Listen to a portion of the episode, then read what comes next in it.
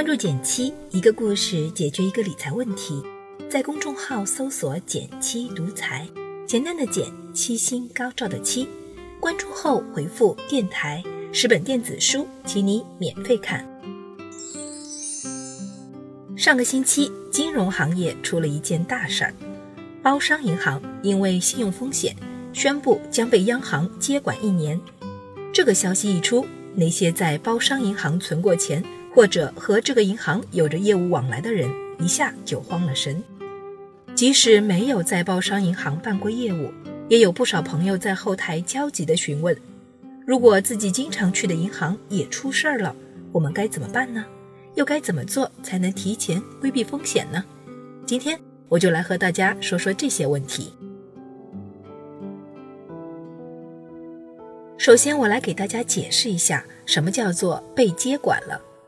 其实，他就是说，从接管这天开始，央行派出的接管组将全面行使包商银行的经营管理权。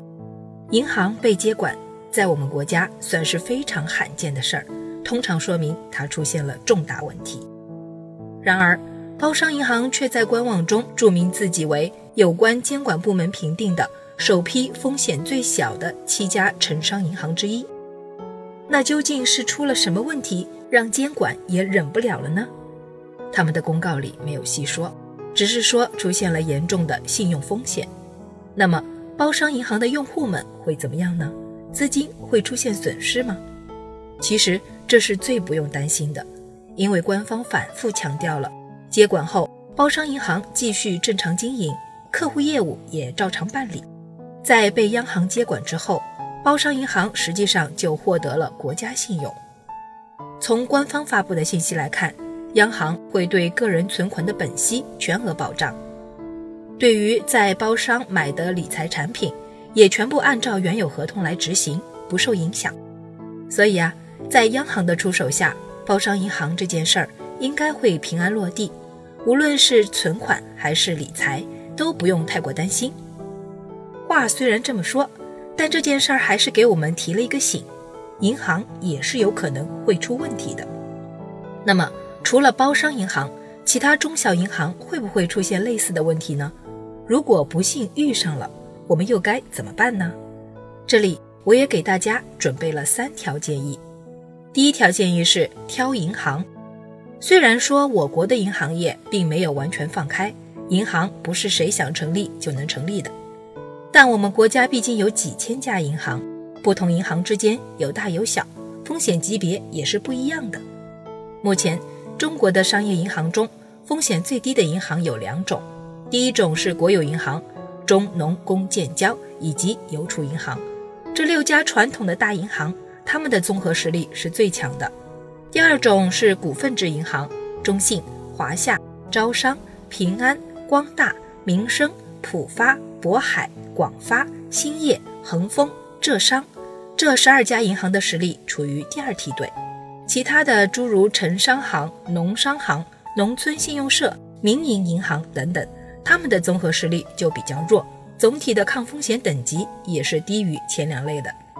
这次出事的包商银行就属于城商行，所以平时在挑选银行办理业务的时候，也建议大家尽量挑选前两个梯队的银行。接着第二个建议。是控制单家银行的存款额。我们在银行最常办理的是两种业务，一是存款，二是理财。对于存款，我们不用过于担心，因为每家银行都有存款保险制度。每家银行五十万以内的个人存款，由存款保险基金百分之一百本息保障，而这个存款保险基金是由央行的下属机构来管理的。比如这次包商银行被接管。存款保险基金就派上了用场，而且这次由于有央行直接接管，所以超出五十万的部分也都全额保障了。不过下次如果央行不出手，可能就没那么幸运了。所以，我们去中小银行存钱时，最好坚持一个原则，在每一家银行的存款不要超过五十万元。当然，大家也可以选择直接把钱存到国有银行或者股份制银行中去。最后第三个建议是看清自己买了什么。刚刚我们说了，我们在银行最常办理的业务除了存款就是购买理财产品。理财和存款是不一样的，存款五十万以下有百分之一百本息保障，而理财则是按合同执行。原因就在于理财产品它本身就是有风险的。很多人在银行购买理财产品时只看收益不看风险，这样是不对的。银行理财它有五种风险等级，从 R 一到 R 五，分别对应低风险、中低风险、中风险、中高风险以及高风险。其中 R 一、R 二的产品风险较低，通常都比较稳定，而从 R 三开始风险就大了起来。他们往往会去投资股票等波动大、风险大的资产。所以呢。在买银行理财的时候，不仅要看收益，更要看风险。如果你的理财产品因为本身的风险而出现了亏损，那就算是央行也无能为力，只能按照合同执行。所以啊，以后大家买银行理财的时候，可千万别忘了看看它的风险等级是多少。